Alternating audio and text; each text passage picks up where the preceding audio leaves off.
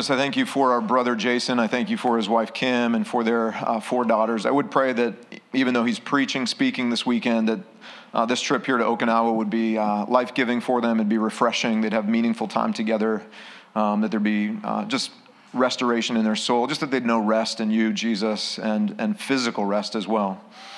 Father, I thank you for uh, what you have given to Jason from your word and what he's going to rehearse with us. It's it's so good for us to hear. And Holy Spirit, we pray, just as you have brought us to life and you sustain our life, that once again this morning we would know your presence as you open our ears and you incline our hearts to hear the gospel, as you point us to Jesus, the real hero of our family, and you point us to our Father who has adopted us in through Jesus.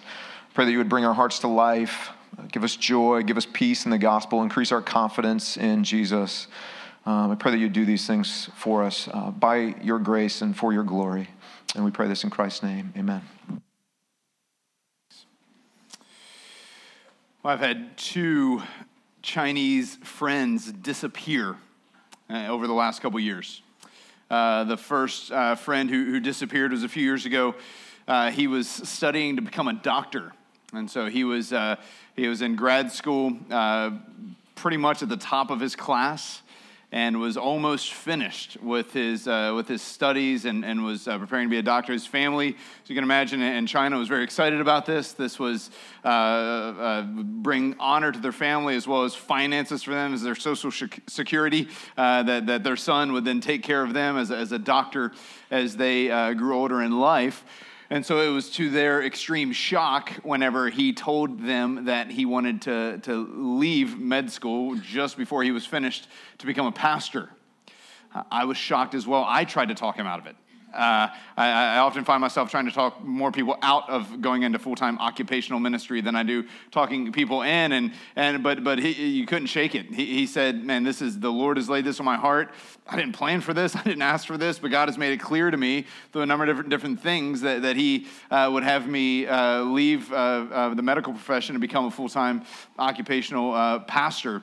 And so, whenever he had made that decision, we were shocked, but, but uh, that was nothing compared to the shock of his family. And so, when his mom uh, and dad heard about it, they live in a town about 40, 50 minutes away um, from where we live in, in uh, Shanghai, China, little village of a couple million people. Um, in Shanghai, we have 25 million people. Uh, and so they, uh, they hear about this and they call him and they try to shame him over the phone and, and, then tell him why he shouldn't, should do. When that didn't work, his mom literally showed up at his apartment. Uh, two of my good friends were roommates with him as well at the time, and they said that, that his mom parked herself there and wailed from sun up to sundown for three straight days. So, like professional mourner type wailing. Three days of just straight, just moaning and yelling and screaming. Neighbors were calling the cops. I mean, it was just everybody was trying to get her to stop. She wouldn't stop. Uh, and the message was clear if you want this to end, you'll give up on all this pastor stuff and Christianity stuff, and you'll go back to being a doctor. Well, he, he, he, he didn't. Uh, he, he continued, and his mom saw that, that he wasn't going to, to relent through that. And so she uh, uh said, Okay, well, I'm going to go back to our hometown, but it, it's your duty as my son to, to take me to the train station. He said, All right, mom, I'll, I'll take you to the train station. So takes her to the train station. Uh, once at the train station, she said, Well, it's your duty as my son to, to accompany me back to, to our home says, Okay, mama, I'll take you home. So he gets a train ticket for himself as well. Uh, they make it back to, uh, to his home, uh, their hometown, uh, where they proceeded to, to lock him in their house. Took away his ID, cell phone, computer. You can't travel anywhere, even if you're a, a local um, in China without your ID. Um, took away all of that and hired a thug to live with him 24 um, 7 to guard him.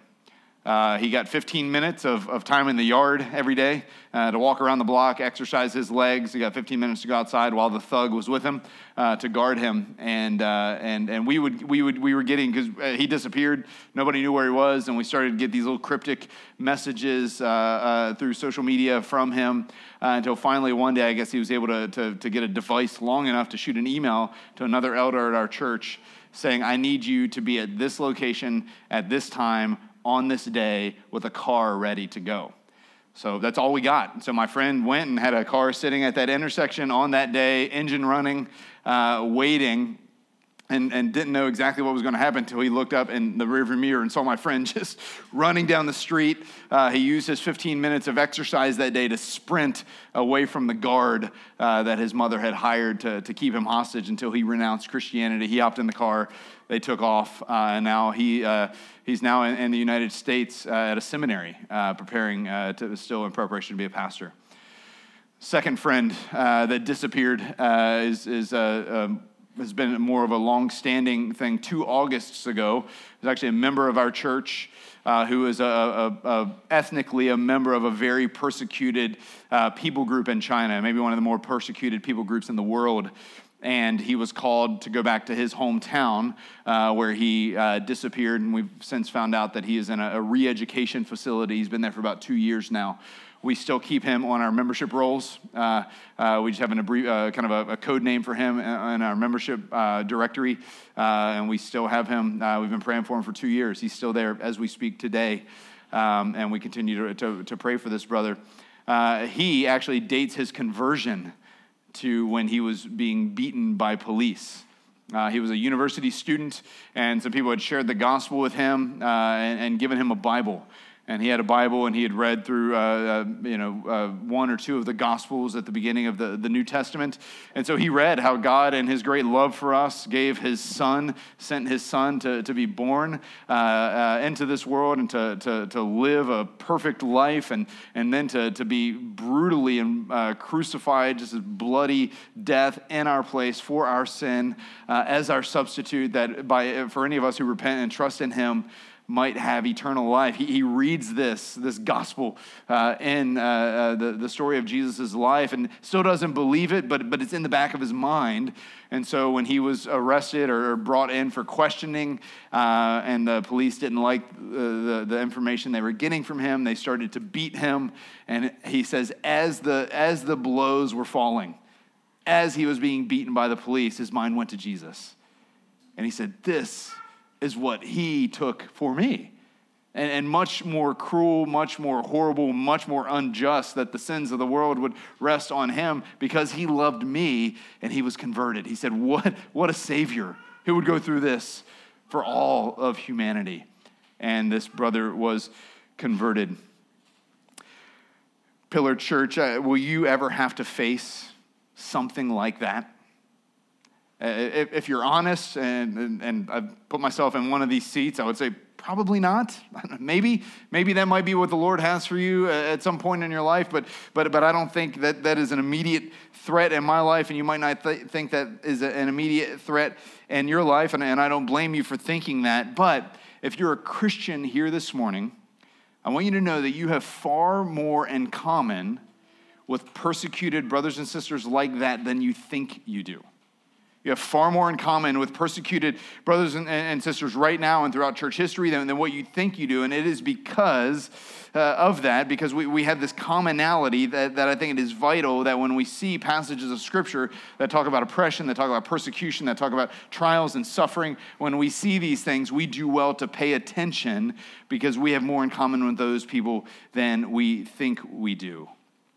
That's what I want to look at this morning our commonality with those who are persecuted and opposed.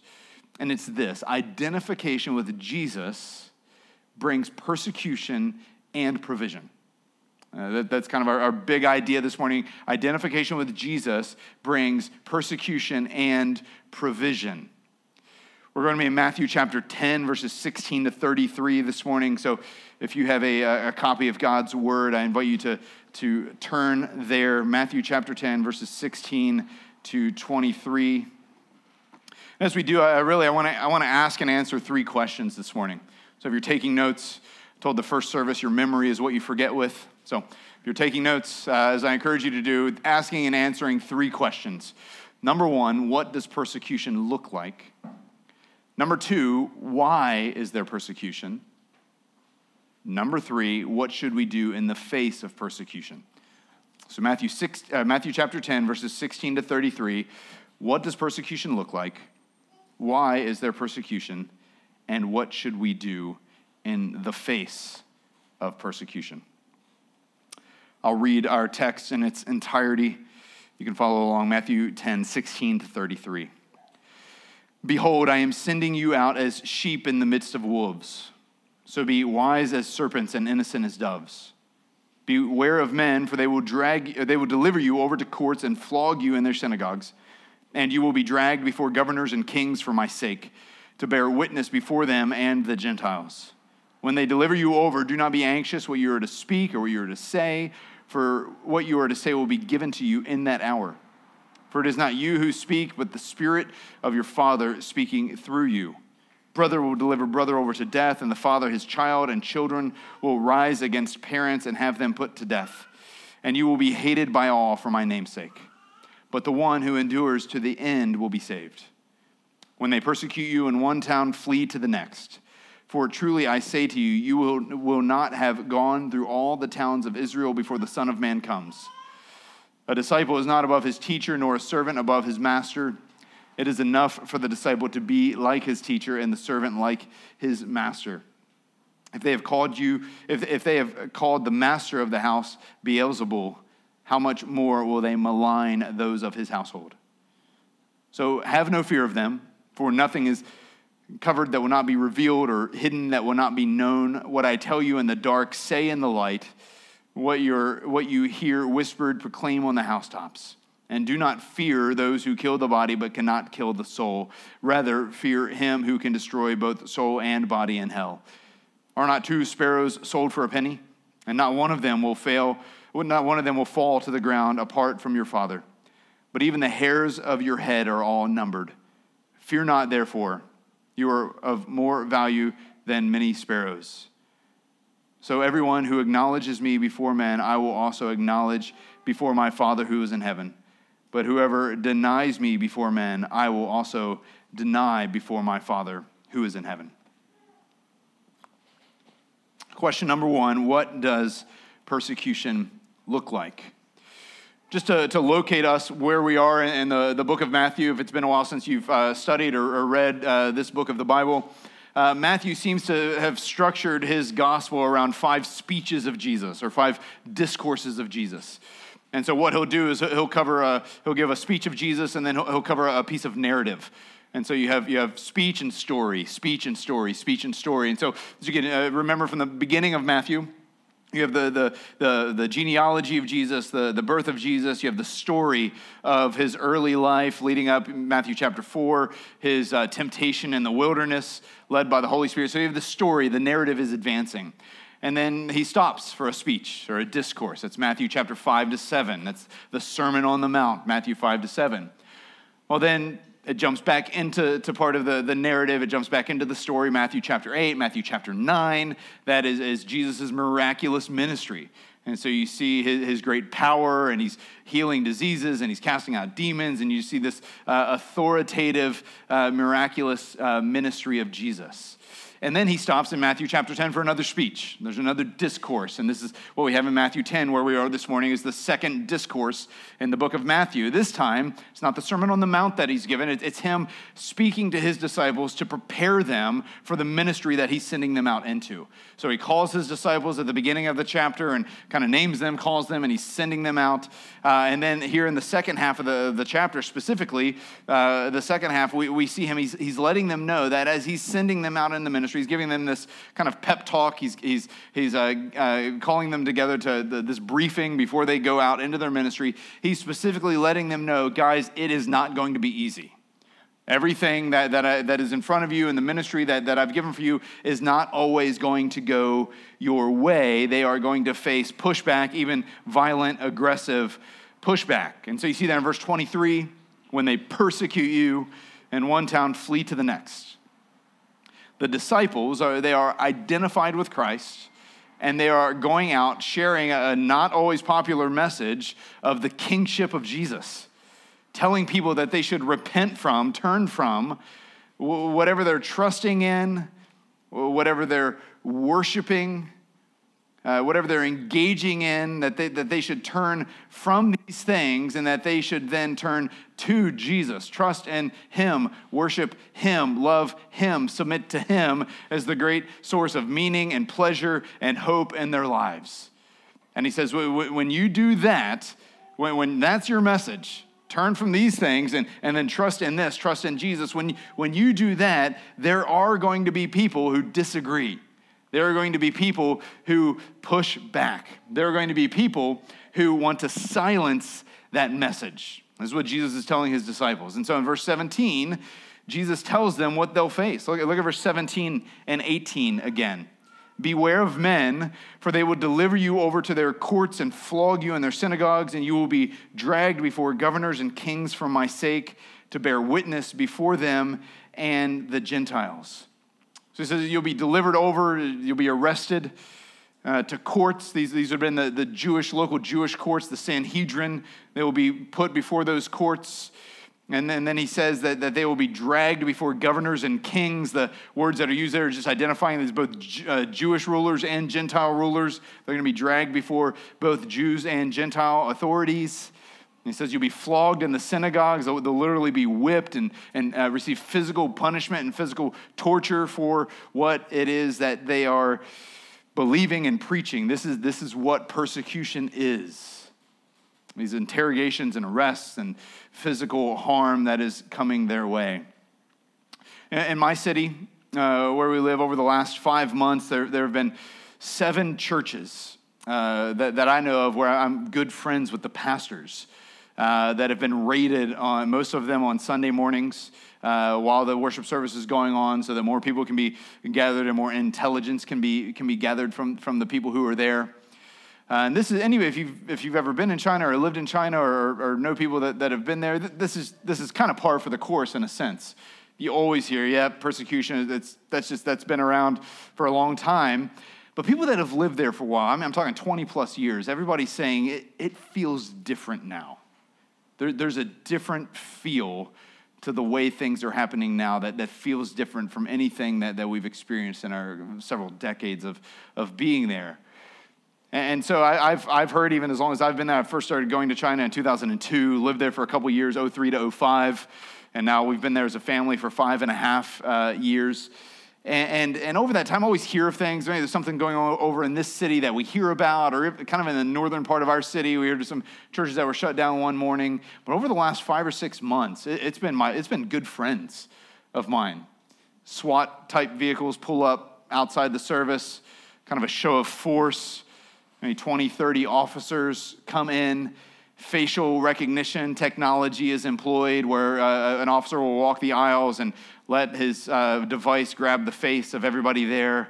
Uh, and, and one of my good friends, actually a church that we planted uh, about a year and a half after we started on the western side of the city. This was going on during their service, and the, the police officer was walking the aisles, and eventually he says, Ah, Joshita, which is, oh, oh it's him.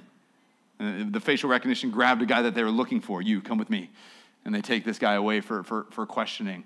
And so this, this is happening. This is a, a, reality. My church has had to put some protocol in place. So we, at our members' meetings, uh, we've had to devote part of our members' meetings to say, okay, guys, what happens if, if we're told midweek that we can't meet on Sunday? What happens if we hear Sunday morning that we're not going to be able to meet that morning? What happens if they come in mid-service? Who, who are the point people? What do we say? What's our message? What are, so we've had to put little white papers together and, and protocol in place for the eventuality that this will happen in our church. I go up into the pulpit every Sunday with my normal kind of 45 minute sermon and then a five minute just bullet. that if, I, if, if, if it happens and our deaconess of facilities comes and taps me and says, hey, you got five minutes, that's my message that I'm giving so that the authorities can hear, so that our church can hear, and just to prepare for persecution. So this, this is reality. Uh, where we live, it's reality in many parts of the world. But you know, it's not just police who have certain intel who are coming and doing this, it's also family members. Look at verse 21. Verse 21, you see this here that Jesus is preparing them. Verse 21 says, Brother will deliver brother over to death, father, his, the father, his child, and children will rise against their parents to have them put to death. And you will be hated by all for my name's sake. I can't count the number of times, the, the percentage of persecution that I've heard about in my city. It's usually family members ratting out other family members, parents ratting out their kids for becoming a doctor instead, or becoming a pastor instead of a, a doctor, and so on and so forth. So in verse 22 says, You will be hated by all, it means all kinds of people, right? Not, not all people without exception, or there would be no converts. Now, Jesus didn't say you're going to be hated by all people without exception, but he's saying you will be hated by all people without distinction, right? Friend and enemy, stranger and family member, Jew and Gentile. You will be, you will be opposed by any and all kinds of people. And this is exactly what happens, right, as we continue to read the New Testament. I mean, Hebrews 11 gives a list of biblical heroes, and then and uh, the author says, I don't, I don't have enough time to talk about all the great examples we have.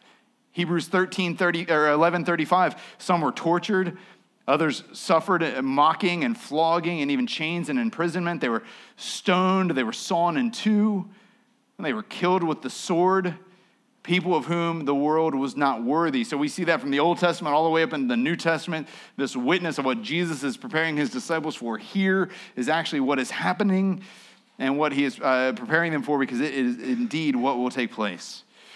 Now, listen, I know that that is not what persecution looks like for many of us in this room, myself included right now. I'm not necessarily afraid of that Hebrews 11 type thing right now in my ministry. In fact, my church, for whatever reason, hasn't been visited by the police. We're, we're waiting, we're expecting it any given Sunday and prepared for it, but, but, but it hasn't happened. And so I know this doesn't look like it. One day it will, maybe for some of us, but, but right now it doesn't. And so there are other ways that we face persecution. Right? There are other ways that, that we all face persecution. And so it's easy when we start talking about persecution to, to, to, consider the audience, consider the church, the congregation, and say, well, it's talking about persecution, but let, us think about how we're going to face persecution. And, and that's good and that's right. And we'll do that in a few minutes. But I think it would be a mistake to, in the name of application, run too quickly to how you and I are going to face persecution and not just stop and, and, and, and sit and look at what is going on, what he's preparing the church for here, and what is going on in the world around us. Considering people who have given their lives and are giving their very lives, even gruesomely, for Christ. Many today will give their lives, many more will give up comforts. And it should make us prayerful, knowing that Christians will face these same threats today. And so before we run to, pers- uh, to, to, to, application for us, just let's just pause and, and pray for strength and boldness and God's will to be done in and through this. Again, not, not always praying that persecution will cease because sometimes that's, the, that's what the Lord has for his church. But so not just to pray for it to end, but to pray that, that the church would be bold in the midst of it, that the church would bear up under it, that, that Christ would be sufficient and would sustain his people through it. Let's pray for these things. I do think we need to point out as well that, that you only, as, as we're talking about what persecution is, you only get to this level of persecution when, when you face antagonism that meets a truth worth dying for. Or antagonism that meets a truth for, especially if you're here this morning as a, and you're not a Christian. I just want you to see this about what, uh, what happens to these disciples of Christ and what Jesus is preparing his church for. It is antagonism that meets a truth worth dying for. Now, you might, you might stop me there and say, well, wait a minute, wait a minute. Every religion has fanatics that are willing to die for what they believe in. Right? Every religion has people who are willing to, to give their lives for what they believe. That doesn't make the religion true. Surely that's correct.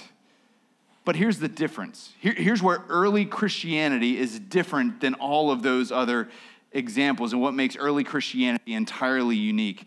These first uh, martyrs, these first people who gave their lives, were eyewitnesses of the death and resurrection of Jesus. They, they saw Jesus die, they saw him put in the tomb, he was dead, and then he wasn't and he rose again from the grave. They saw that. He appeared to his disciples, and then he appeared to, to hundreds of others, and this led all of them at the time to say, He really is God. What he said really is true. Jesus really is the way, the truth, and the life. This is absolutely true. He is raised from the dead. And this is why we call this the, the, the, gospel, the good news of, of Christianity is that our sin caused a, a rift between us and God. And, and, and to pay the penalty of, of death that we all deserved, Christ died in our place as our substitute, taking our punishment on himself, that any of us who, who would repent and trust in him would have life.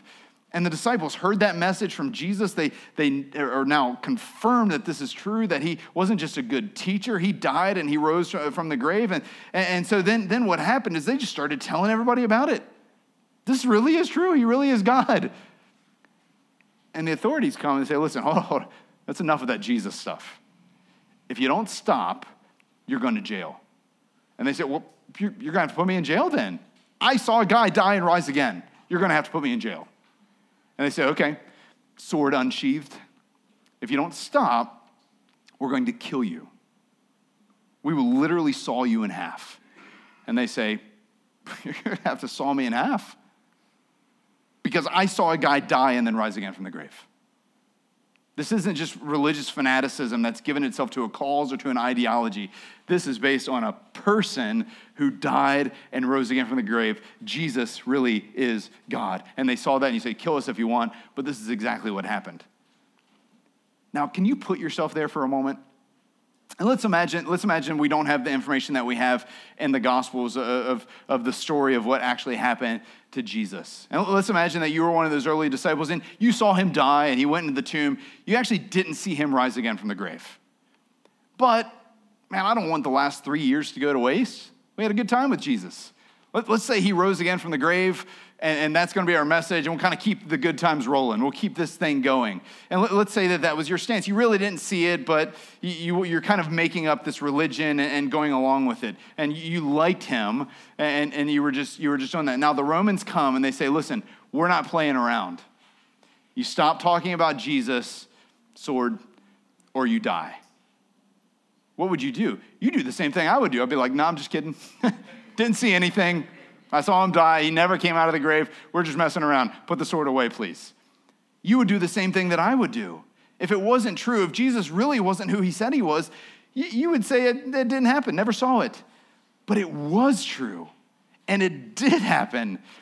Christian persecution happens when antagonism meets a truth worth dying for. And that truth worth dying for is listen, my Savior, he really died and rose again from the grave. Now, I think we're ready to consider our, our own pressures, our own trials, our own persecutions. Now we're ready to consider that because that comes from the very same place for us. So when a teacher or a professor says, listen, if you don't leave Christianity at the door, then you won't do well here. You say, I guess I won't do well here then, because he died and rose again.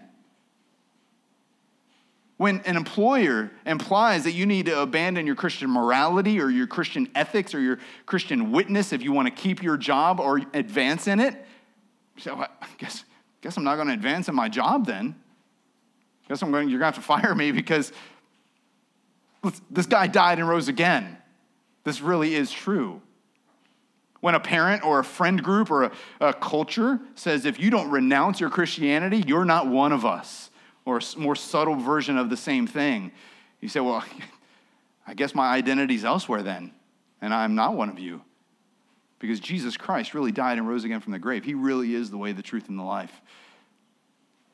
It is a message worth dying for, and that's what meets that antagonism. I once asked a, a prominent Chinese pastor in my city how he feels persecution most frequently.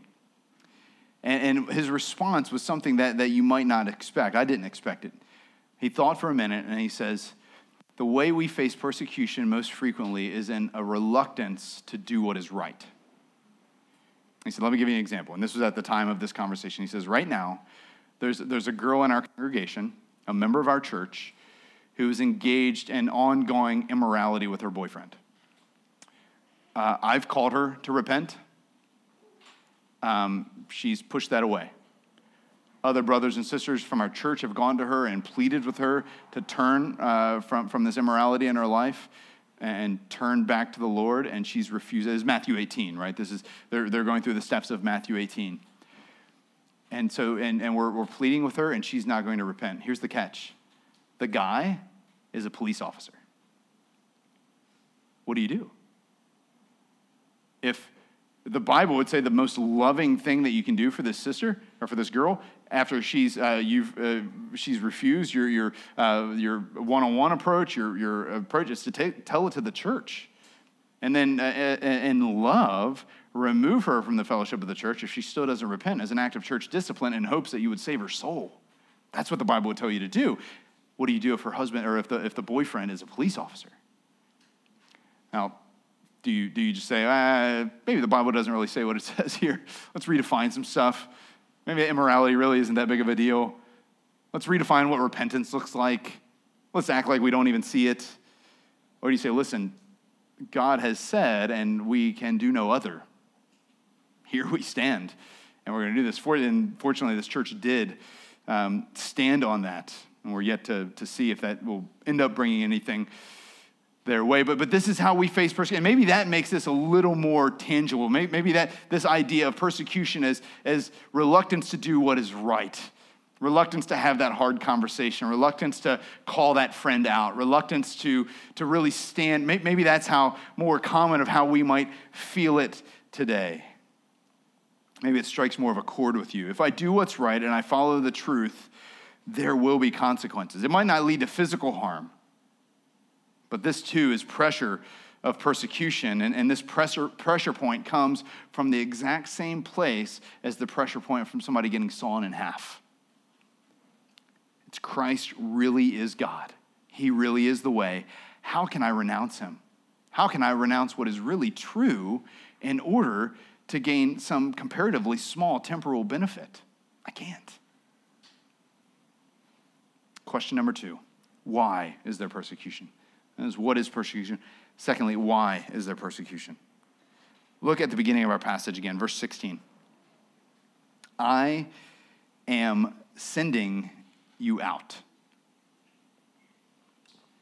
I am sending you out. First, our first answer to that question is that there's persecution because Jesus sends his people into it. Now, listen, this isn't some elite Okinawan based military force. Well, how's he describe them? Sheep. These are slow, dumb, uh, uh, no, not no claws, no teeth. They, they can't defend themselves.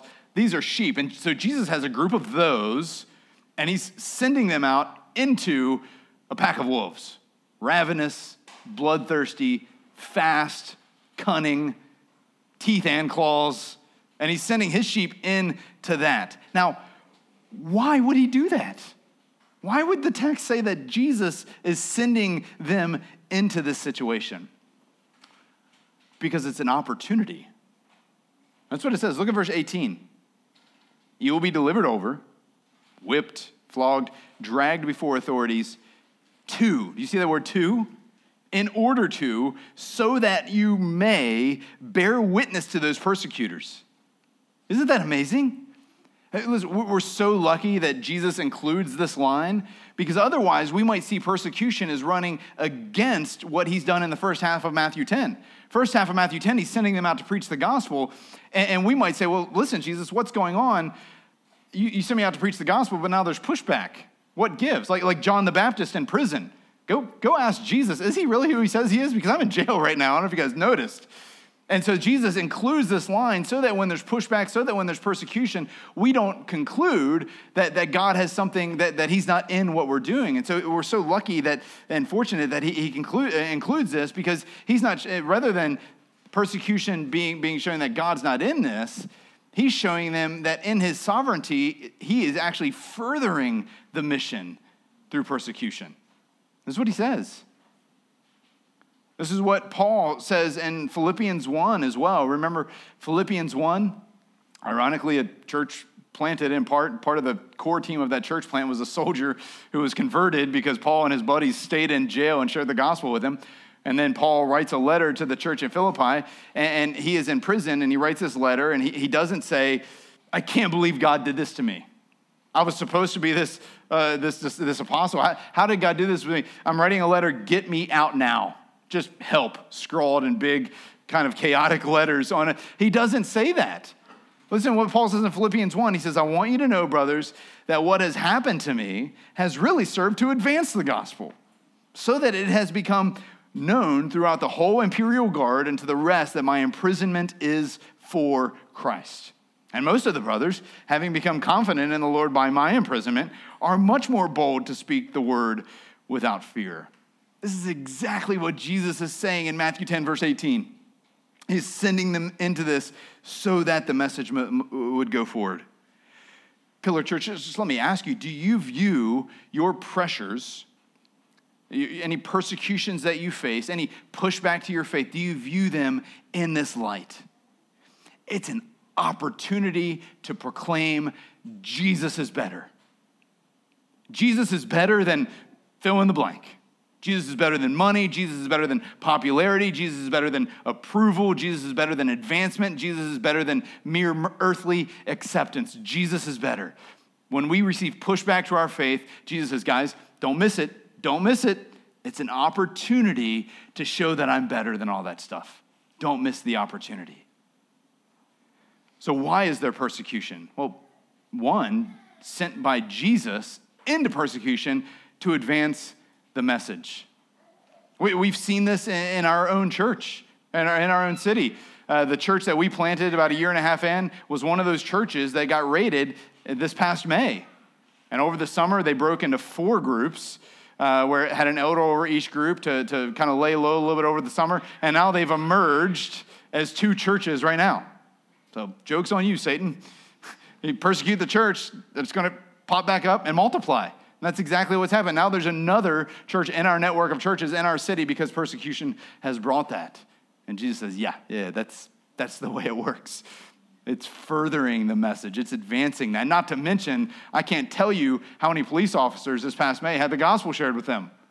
I mean, that, that we've told that to our congregation. More interrogations mean more gospel presentations. That we've told that we've preached that. The more, if they bring you in for a repeat uh, interview, another gospel presentation. More interrogations is more gospel presentations.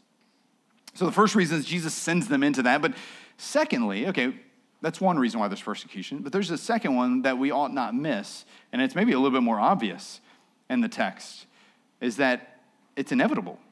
It's the natural result of following Jesus. Persecution is the natural result of following Jesus. Look at verses 24 and 25.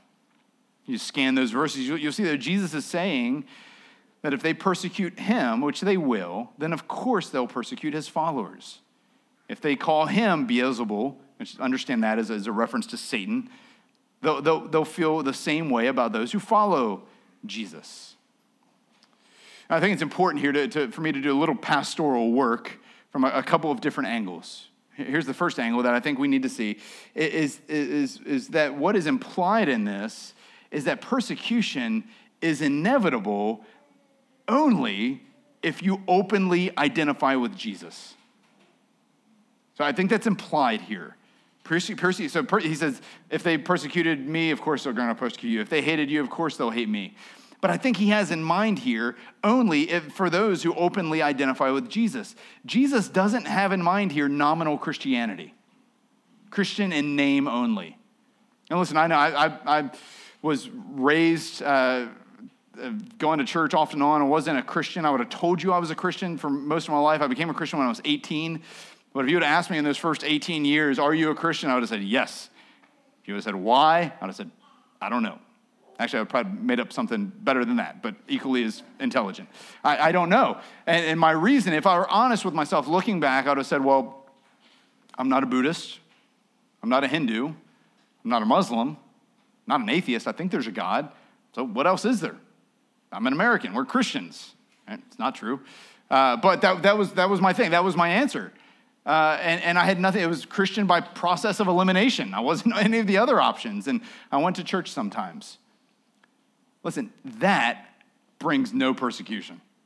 Jesus does not have in mind here nominal Christianity. He also doesn't have in mind here private Christianity. Oh, yeah, I'm a Christian, but don't you dare ask me about it. That's religion's a private thing. I'm going to hold that over here. I'm going to do my own thing. You can't poke your head into it. You can't look into it. Uh, I just kind of keep this. It's not anyone else's business.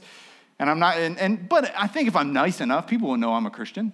So I'm not actually going to talk about it, but they'll see that I'm nice and I smile and I hold the door for them sometimes. They'll be like, oh, Jesus must have died and rose from the grave. Like that guy, it doesn't happen that way. Jesus doesn't have in mind here private Christianity. That doesn't bring persecution. Jesus doesn't have in mind here uh, kind of a postmodern, liberal, pluralistic Christianity. That truth is relative, it's just one option among world religions.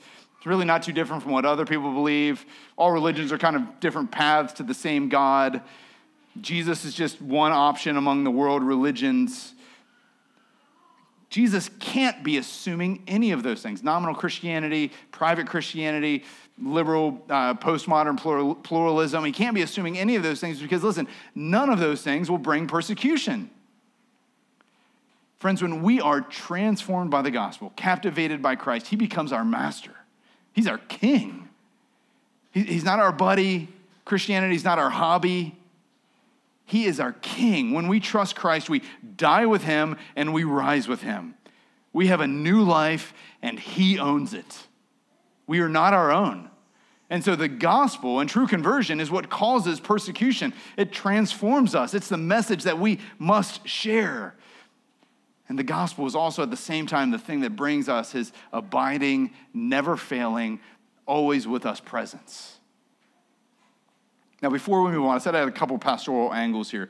That's one pastoral angle, just to show you, I think, what is implied there is openly identifying as a, as a believer and as a, following, a follower of Jesus. Here's the other pastoral angle that I think we have to talk about then, because having heard me say that, that persecution is inevitable, there's probably a few people in the room that are saying, well, what's that say about me then? If, I, if I'm not being persecuted for my faith right now, does that mean I'm not being bold enough? If I'm going to be persecuted for my faith right now, and you're saying that Jesus says it's inevitable if they follow him, does that mean I'm, I'm, I'm not identifying with him enough? Does that mean I'm not a big enough target for Satan to go after? Has anybody ever wondered that? I've wondered that. I, I've heard those thoughts from others. I've thought the exact same thing. So, so, does it mean one of those things if you're not being persecuted? Here's my brilliant answer I don't know. I don't know. It would be pastoral malpractice for me to say to you, if you're not facing persecution, it's because you're not being obedient to Jesus. I, I can't say that. I don't know. Because sometimes God's hand of grace to us looks like calm waters and smooth sailing. At other times, it looks like rough patchy, uh, rough patches and, and, and, and, rocky waves. So he, he has that for us at different seasons and at different times. So I, I dare not speak on his behalf for that. So, and just to say a blanket statement for all of you in the room that I don't know, yeah, if you're not facing persecution, it's because you're being disobedient. I think that's a mistake. However, I also think the opposite's a mistake. Yeah, however you're living right now is perfect. Just keep it up. I can't say that either because it, you may be sidestepping persecution because nobody knows you're a Christian. That may be the case. You may be sidestepping any pressure in your life because you're actually not taking a bold stand for truth and for what the Bible teaches. That may be the case. I don't know. You may be holding the message back and keeping the light under a basket. I had a pastor one time tell me or ask me, say, if, if you were arrested for being a Christian, would there be enough evidence to convict you? That's what we're talking about. It, do, do, people know? Is it, is it out there? Is it part of your uh, of, of who you are and who, how you identify and what your message is? So, again, you may need an encouragement to boldness, to risk, to danger for the sake of the gospel. And, and listen, just to, to unpack all of this, we're not going to solve all of this right now, but my encouragement to you is to, is to pray and to dialogue and to reflect with your, your elders and uh, missional community group leaders and others in your life and just to do business with that and to think man it, yeah it, am, I, am i sidestepping this just because i'm being bold but the lord just has that grace for me right now? Or am i sidestepping this because i'm, I'm kind of holding back? Again I'm, I'm not, not offering an answer there but i am encouraging the conversation. Maybe even over lunch today to talk with people about that and to, to, to pray for one another and lift one another up uh, here at pillar church Third question. So we had what does persecution look like? We had why is there persecution? Finally, what should we do in the face of persecution? If we were to read this entire passage, if we would just read this again and kind of skim it, and you were having a highlighter or a pen, and you were just going to mark all the commands, all the instructions, again, if we're looking for what should we do then, um, you would see a number of things. You would see 11 or 12 things, I think. Be wise, be innocent, beware, don't be anxious, Flee to the next town. Have no fear. Do not fear. Fear not. Fear God. Say in the light. Proclaim. Right? I, I, th- I, think those would be the things you see. But if we could categorize those into a couple little boxes, I, I think we would have three things be wise, be unafraid, be missional. Be wise, be unafraid, be missional. First, be wise. Look at verse 16 again. It says, Be, be, be uh, uh, wise as serpents, innocent as doves. If they were just as innocent as doves, they would be naive or ignorant or easy, easily taken advantage of. That's not what Jesus has in mind here. But if they were just shrewd like a serpent, they, they could be given to even evil themselves. So Jesus commands a, a balance. In a word, Jesus is commanding them to be street smart, to be prudent, and not doing anything foolishly. And this then is why he says in verse 17, beware of men. So, so no, don't go looking for a fight. Don't seek out persecution. Beware of those who could seek to do you harm. And if you look at verse 23, keep moving. If you're, if you're getting persecuted, you don't have to stand there and keep taking more of it. Go preach somewhere else. Be wise. So, for example, uh, uh if, if, if someone has a job in sales, for instance, I'm not saying that they need to feel bad that every sales meeting doesn't result in a, in a gospel presentation. If, someone, if you lead a staff meeting as a part of your job, and I'm not saying that every staff meeting needs to start with a devotional from Scripture to begin each meeting. If you're a teacher, I'm not saying that you must use your classroom as a pulpit if you've been asked not to do so. You're called to identify with Christ and to be a witness uh, for Him, and you don't have to do it in the way that's going to get you fired. Get lunches with coworkers, work your testimony into side conversations. I, whenever my wife and I were in grad school in, in Texas, we were uh, substitute teachers, and I would often do this. I, uh, they told us in the school district, you can't teach the Bible, you can't do this, which is shocking for Texas. I thought they'd be okay with it, uh, but you couldn't do that. And so I would, I would just, I would leave my, I would take my Bible, and I would, while the students were doing their work, I would leave it out. I'd read it. I would just leave it open on my desk all the time, and wait for somebody to say, "Hey, what are you reading?" Oh, you're asking me? Sure, great. Let me tell you. Or, or uh, you know, the students are talking about a party they're going off to. And they're like, man, when I was in high school, I'd be all over that. Something radically changed in my life, and now I'm just a different person. I would just leave it there, just set the bait out. And they'd say, well, What happened? Oh, wait, are you asking me for my testimony? Sure, I'll tell you my testimony. And so you, you can do things. You don't have to do things in the way that is going to get you fired, uh, but, but be wise. Many of you are often find yourselves in stressful seasons, whether that's a stressful season of parenting, whether it's a stressful season in marriage, whether it's a stressful deployment, and just stressful things at, at, at, work, you find yourselves in those things. And just mentioning to, to people around you that the thing that gets you through those stressful moments is your trust and your relationship with Jesus, and to use that to launch you into conversations. So be wise, or you may decide to push the limits a little bit, knowing it may cost you. That's okay too. Be smart be aware, don't be silent, be wise. Number two, be unafraid. Persecution is a reality, but the overwhelming message of this passage is not one of timidity, it's not one of fear, it's one of confidence, isn't it? It's one of confidence. There are a number of reminders here to not be afraid. The reason the Christian is to be unafraid in the face of persecution is that God is with you and he loves you. Look at verse 19. Even if you're dragged before rulers and authorities, even if you're interrogated, don't be nervous. God will give you the words to speak. The Spirit of God will speak through you. If your identification with Christ gets you in a position where you might face pushback, face pressure for your faith, you can walk into that conversation, into that situation, knowing that God is with you and that the Spirit will, speak through you. Jesus promises that here. You can have all confidence in Him. So you don't have to rehearse a speech, you don't have to have some sweet kind of rhetorical dodging skills. Pray that God would impress upon your heart and your mind what would be the most helpful, most wise, and most glorifying to Him in that conversation. And he says it again down in verse 26 so have no fear of them. In verse 28, if you look at verse 28 again, and do not fear those who kill the body but cannot kill the soul. Rather, fear him who can destroy both soul and body in hell. Are not two sparrows sold for a penny? And not one of them will fall to the ground apart from your Father. But even the hairs of your head are all numbered. Fear not, therefore, you are of, uh, you are of more value than many sparrows. So everyone who acknowledges me before men, I will also acknowledge before my Father who is in heaven. But whoever denies me before men, I will also deny before my Father who is in heaven. I don't know if you noticed it there, but I think one of the most beautiful things in this passage is that there is a Trinitarian protection and care that's mentioned in this passage. Did you catch that? Look at verse 29. God the Father knows you intimately and values you immensely. More valuable than sparrows were his children. Verse 16, God the Son sends and identifies, verse 24, and acknowledges us before the Father, verse 32, as we acknowledge him before people. God the Spirit is with us, comforting us, counseling us, giving us words to speak, verse 20. Did you face pressure or pushback or persecution for your faith? Rather than fear, picture the loving, never failing presence of the triune God in your corner, on your side. That's a beautiful part of this passage. Here's our final point where, where we'll end is, is third, be missional.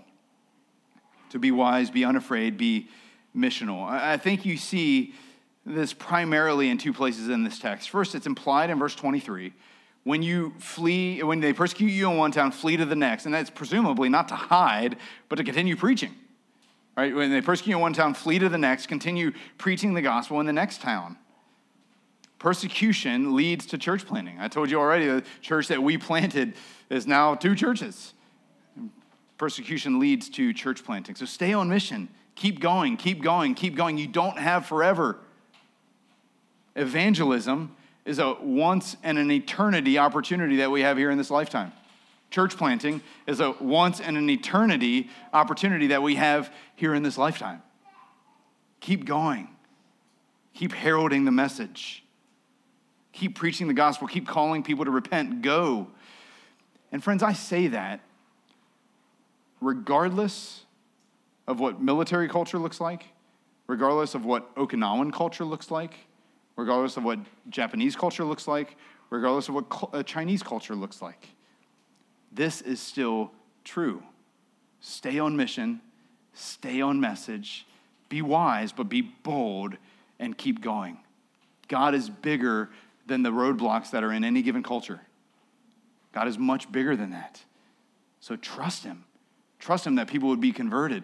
Trust that we'd have testimonies and have more baptisms and, and more people joining the church. As, as you'll have people stand up here this morning joining the church, and more people that will stand and say, Listen, the God, God overrode all of that.